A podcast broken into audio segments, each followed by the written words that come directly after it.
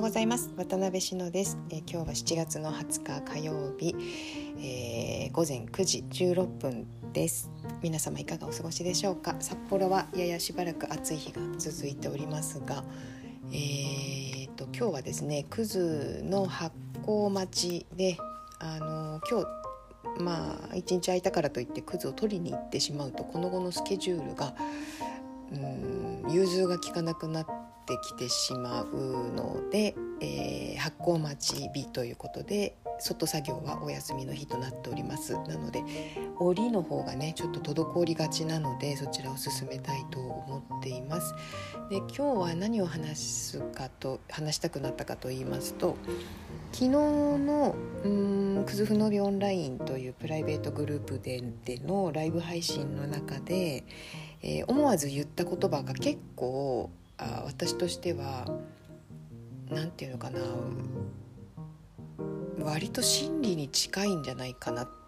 いやそれはちょっと言い過ぎかな。分かんないんですけどあそんなようなことを思ったのでお話をしようと思いました。残しておこうと思って。えっ、ー、とクズと人間の関係についてなんですよ。あのクズって、まあ、結論を先に言うと人間と大昔から共生してきた植物なんじゃないかなというふうに感じています。あのクズをねクズという植物が分かってその生えているエリアをなんとなく分かってくると多分気づくと思うんですけどクズってね人間の住んでいるところにしか生えてないんですよ。これはすごく不思議なんです皆さんねあのくず取りをしているというと山の中に入っていって取っているというイメージを持たれる方がすごく多いのですけれどもその度に私はもうこここのずっとねクズ取り始めてからずっと言ってるのがいやクズは割と人間の生活に近いところにしか生えてないんですよっていうことをずっと言ってきてるんですよ。で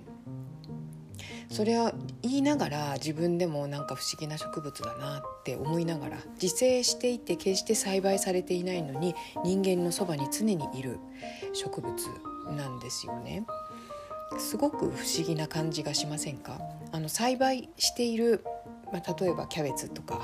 ピーマンとかこの時期だったらきゅうりとかね。ああいうのってほぼ今も今や自生してなくて人間がいなかったらこの世に存在しない種なのでしょうけれどももはやいろいろ改良されてしまっていて。えそれってどうなんだ？今ちょっと話ずれちゃうけど。それってあれじゃないんですか？環境保護とか歌っている人たちにとってみてはなんか植物虐待に入るんじゃないの？なんちゃって。遺伝子操作とかに入っちゃうんじゃないの？とかね。まあまあそれはそれとしても。あのうんそういうねキャベツだってあんな風にさこれはどこかずっと昔に誰かに聞いたんだけど、ま、そもそも葉っぱが丸まること自体、えー、光合成ちゃんとできないからね。えー、人間が育てなかったら絶対に絶滅していた種だそうなんですよ。キャベツとかって。だけど人間がそれが美味しいということを発見して、えー、育ててきたから今も残っているということでね。なんかクズも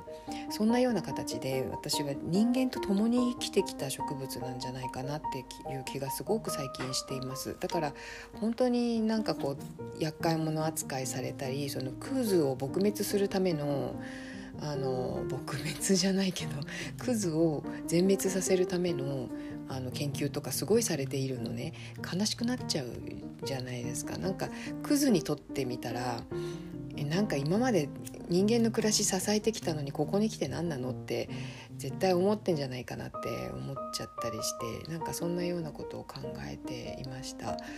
ねアメリカに渡ってレッドリストに入れられてしまったり。うん、あの外来種そこからちょっと派生して考えたのがあの外来種をえー、っとなんていうの？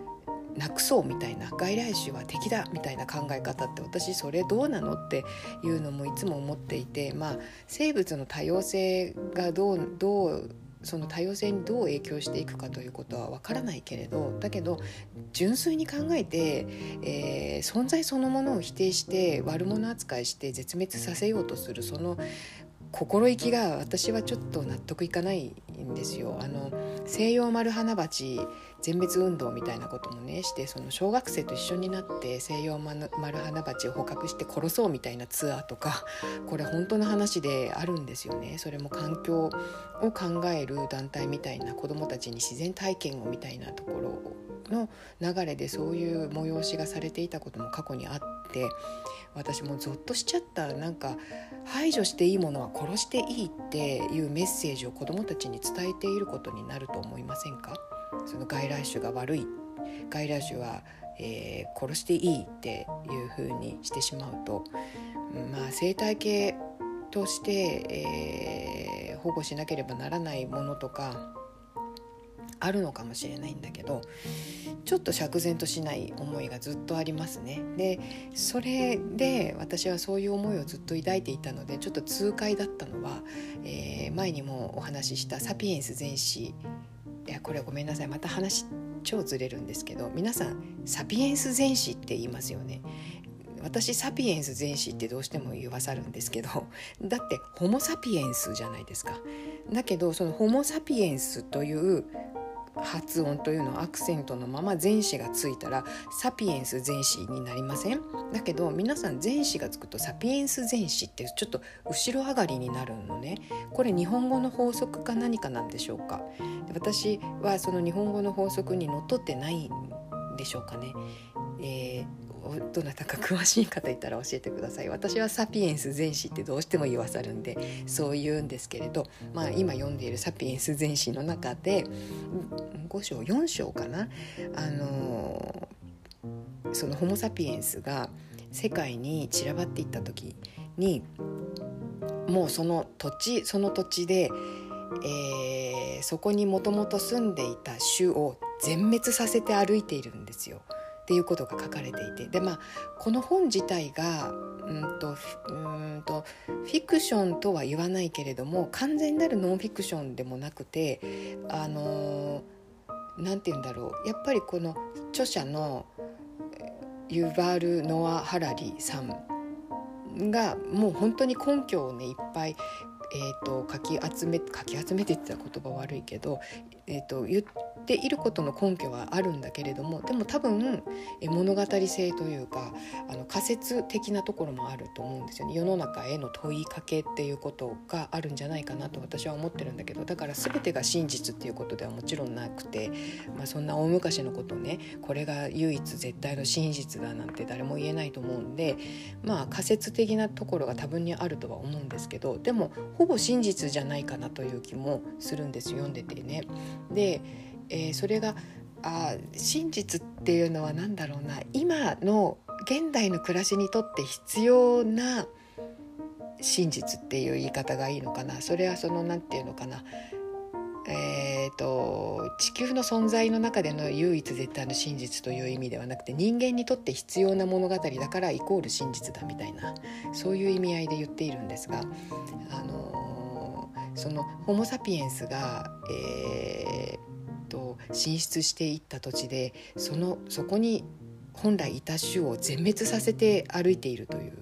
そのことってもう何て言うんだろう。今さホモ・サピエンスはさ外来種がどうだとか生態系がどうだとかもっともらしいこと言ってるけどいやいやいやいやあなた本人がもう危険外来種ですからっていうことを突きつけられた気がしました。もうだからあなたたち全滅させないと地球環境を守れませんみたいな地球の生態系あなたたちが一番壊してますっていうホモ・サピエンスですよ。だから何その外来種がどうとか西洋マルハナバチダメとかそんなことを言える立場じゃないんですよ私たち。っていうことを考えました。なんかそしてそこから考えてやっぱりクズもなんかすごく厄介者扱いされているけれども本当にねからでんぷん取ってそれで我々は生きてきたわけでだから私たちの体の一部はもうクズなんですよね。でもう鶴も繊維になりますし葉も、えー、わかめも花も食べられるしお茶にもなるしっていうことでね。で根っこは漢方にもなりますよね。漢方薬にもなりますよね。なんかそういった形で本当に人の人類のその生活を支えてきた植物で共存してきていたあのほら例えば犬とかもねもう 1, 1万年前から、えー、飼われていた可能性があるそうでもうそのぐらいその人間と犬って、えー、関わりの深い、うん、動物同士だそうなんですけれどそれと同じようにクズも本当に本当にそれこそ1万年前から、えー、人間と共に生、えー、この地球上に生きてきた植物のうちの一つなんじゃないかなっていうことを考えるんですよ。うんで他にもそういう植物とか動物っていっぱいあると思うんですけれどねなんかうんえ結局何が言いたいか別に何も言いたくないんですけど まあそういうようなことを考えております今現在。うんということで、えー、これが何かの参考になるかどうか分かりませんが、えー、一つねものの見方ということの、えーと、何かのエッセンスになればと思うしいやその外来種っていう考え方ってどうなのっていうところはあのー、考えたいですよね。私としてはそこはもう本当に釈然としない思いがありますので、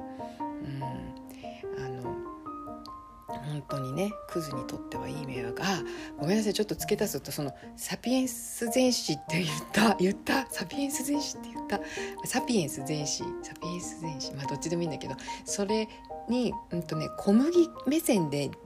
ホモ・サピエンスのことを語っているくだりがあるんですよ。それもすごく面白い。小麦目線なんですよ。で小麦ももう人間人間というかサピエンスを、えー、利用して生き延びてきた種だっていうことであのそうそうもうしかも生き延びたどころかもう全世界に全世界征服してますよね。そうそうなんかそういう目線で書かれていたこともあって、まあ、それでねクズクズ目線でちょっと考えてみたことにつながってきたのかなという感じもあります。はいということでまあ何っていう話じゃないんですけど、えー、こんなようなところで終わりたいと思います。最後まで聞いていただきましてありがとうございました。それではまた。